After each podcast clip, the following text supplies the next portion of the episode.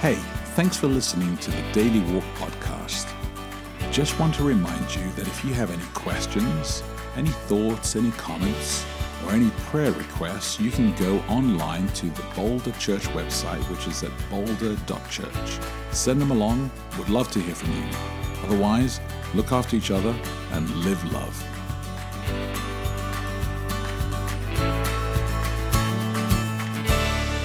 Good morning. It is Monday, June 24. Welcome to Daily Walk. I am Becky De Oliveira. And I'm Japhet De Oliveira. And uh, excited about today and uh, this new s- series called Citizenship uh, that we're in. And uh, so here we are. Let's pray for today. Heavenly Father, thank you for today. Thank you for a brand new start, uh, a new opportunity for us to reflect on all that you've called us to. We ask for a blessing and we ask for your wisdom and grace in Jesus' precious name. Amen. Amen. Okay, let's see what Joseph gets up to in the New Living Translation, the NLT. I can't wait for the message. I'm reading Genesis 39, 1 through 20. We have the uh-huh. slightly less racy subheading Joseph in Potiphar's house. Okay. And a little hard to say what's going on in Potiphar's house. Maybe the toaster's broken. Let's find out. When Joseph was taken to Egypt by the Ishmaelite traders, he was purchased by Potiphar, an Egyptian officer. Potiphar was captain of the guard for Pharaoh, the king of Egypt. The Lord was with Joseph, so he succeeded in everything he did as he served in the home of his Egyptian master. Potiphar noticed this and realized that the Lord was with Joseph, giving him success in everything he did. This pleased Potiphar, so he soon made Joseph his personal attendant. He put him in charge of his entire household and everything he owned. From the day Joseph was put in charge of his master's household and property, the Lord began to bless Potiphar's household for Joseph's sake. All his household affairs ran smoothly, and his crops and livestock flourished. So Potiphar gave Joseph complete administrative responsibility over everything he owned. With Joseph there, he didn't worry about a thing, except what kind of food to eat. Joseph was a very handsome and well built young man, and Potiphar's wife soon began to look at him lustfully. Come and sleep with me, she demanded. But Joseph refused. Look, he told her, my master trusts me with everything in his entire household. No one here has more authority than I do. He has held back nothing from me, except you, because you are his wife. How could I do such a wicked thing? It would be a great sin against God. She kept putting pressure on Joseph day after day, but he refused to sleep with her and he kept out of her way as much as possible. One day, however, no one else was around when he went in to do his work. She came and grabbed him by his cloak, demanding, Come on, sleep with me. Joseph tore himself away, but he left his cloak in her hand as he ran from the house. When she saw that she was holding his cloak and he had fled, she called out to her servants. Soon all the men came running. Look, she said, my husband has brought this Hebrew slave here to make fools of us. He came into my room to rape me, but I screamed. When he heard me scream, he ran outside and got away, but he left his cloak behind with me. She kept the cloak with her until her husband came home. Then she told him her story. That Hebrew slave you brought into our house tried to come in and fool around with me, she said, but when I screamed, he ran outside, leaving his cloak with me. Subheading Joseph put in prison. Potiphar was furious when he heard his wife's story about how Joseph had treated her. So he took Joseph and threw him into the prison where the king's prisoners were held, and there he remained. Okay, I'm just going to point out something. Uh. I don't think Potiphar believes the story. And the reason I don't think he believes the story is that Joseph is still alive. Yes. So I think he feels like he has to kind of do something because, you know. Yeah, I actually I think so too. We've seen, seen the Egyptian him. Empire as powerful as it was. Because doesn't it feel like they killed people for absolutely no reason at all? Well, later Like- on, you you will see a story where there's the story of the the bread maker and the wine. Uh, the yes. wine, right? Yes. Yes. Somebody just baked like a bad loaf of bread or something, right? Dead. Dead. Yes. As a dodo, right? And so so you've got to ask yourself, why is it that Joseph is still mm. alive? Correct. Yes, because you there's more to the story. So clearly, you know, he's a handsome fellow. There's clearly there's there's so much more being built out inside the story here, and and you you notice that um, how Potiphar is talking about here how there's nothing that he has to worry about. There's nothing. He only has to think about what he has to eat. He is so he has grown to trust Joseph entirely. So this is just so much of a character shock for him Uh, there's just something not right in the story. Well, I don't know. He doesn't say he's shocked, though. He just goes, he's furious and throws him in jail. Throws him in jail. But is he furious with Joseph or furious with, you know, like the story of uh, the king who had to throw Daniel in. Maybe Daniel he's in? jealous. oh.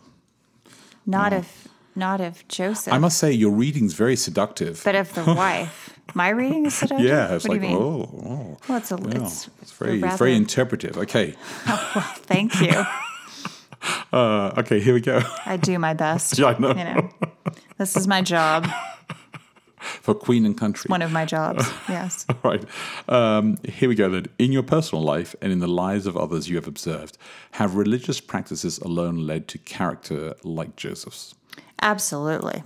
Very religious people are always amazingly. They are really. They're really their characters are just exemplary. so the more friend- they quote the Bible, the more I'm like, yes, oh, that you're person. so rude.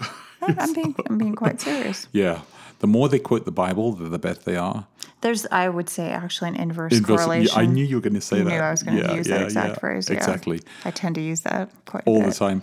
You know, it's it is interesting, right? And I think I think Sam does a really great again a really great job uh, of trying to explain and and push the the boundaries of how we understand faith, spiritual maturity, and he Yeah, even- I liked how yeah, he uses emotional- emotional, um, maturity, right? Yeah, Because I thought, okay, that's a good way of looking at it. It's and I hadn't thought about whether you need to have those two things together Mm-hmm. in order to be able to say, can you be spiritually mature without being emotionally mature?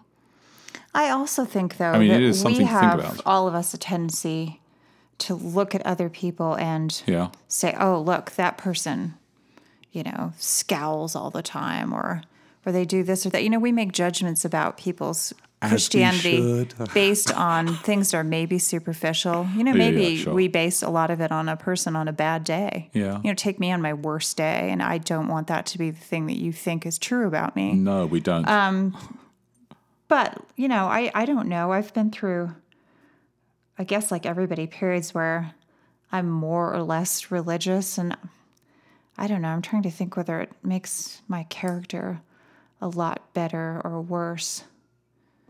Well, I, don't think, know. I, I question- kind of feel like people is- have sort of a baseline that you're. Are religious at, I don't- practices don't know. alone leading to characters like Joseph? I, I don't think it's just alone. Well, so I what, don't what are religious practices? Well- Can we boil that down? What is it that Joseph is doing in terms of his religious practice? Well, we don't uh, even know. Does he actually have the freedom to even? I don't do even know that he has a any of them? religious practice. Oh, that- he was raised with That's one. That's the question. That's the question. That you know, does he have the freedom to to worship? Does he have the freedom to observe and to celebrate Sabbath? Does he have the freedom to? I don't know that he does any of Any these of those things. We don't know. We do know that he was brought up that way. Yes. We know that he was brought Oh, up and that God believe. is specifically with him and is trying and to God's blessing him. manipulate things in a way that work out well for him. and there's because there's something bigger uh, that he's part of and you think about the journey of where what brought him to this point and how he could have reacted and how he could have been you know way more bitter or angry or pushed in, in a particular direction yet at this point in this juncture he's kind of like Well, I mean, it seems to me he's just pretty smart, yeah among other things. Like, He if is. you're in a situation like this, hey, why not do a really good job and be promoted to Well, master yeah. of the household? You're going to have a pretty cushy life that way, as opposed to not doing a good job and being beaten and thrown into prison or think, whatever.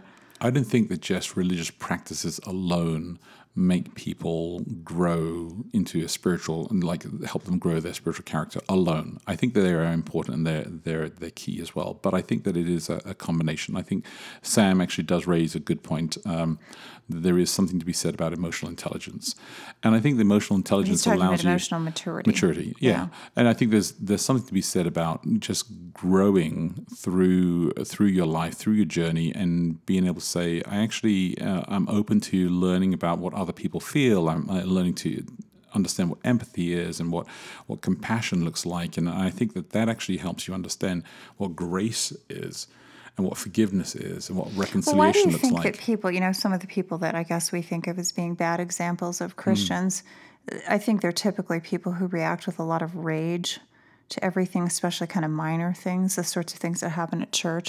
yeah yeah yeah. And okay, why are people, I mean, why are some people emotionally mature, i.e., they don't react disproportionately to things, and other people aren't? It's probably something in the way that they were raised or in their, I don't know, biological makeup. I'm not I sure, that- but is it even up to does somebody have much control over that? I think that's a good question. I think that that uh, I think that actually needs to be needs to be worked out because I think that there is there's always the possibility that you have to ask yourself. I mean, I agree that there are some people who just read into so much all the time, and you have to ask yourself why. Yeah, why do they yeah, do that? Why do do people react? Why are some people more likely to kind of tr- cause trouble or stir the Yeah. pot? Or, you know, these are personality things, I, Yeah. I guess. Maybe. All right, let me repeat the question one more time. Uh, in your personal life and in the lives of others you have observed, have religious practices alone led to a character like Joseph's? Think about that, look after each other, live love, and we will connect tomorrow.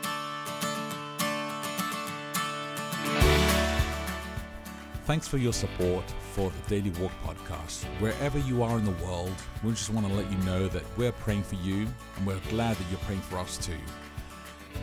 If you can help us out by giving online, then please go to boulder.church forward slash give and help this ministry actually make an effect on others as well.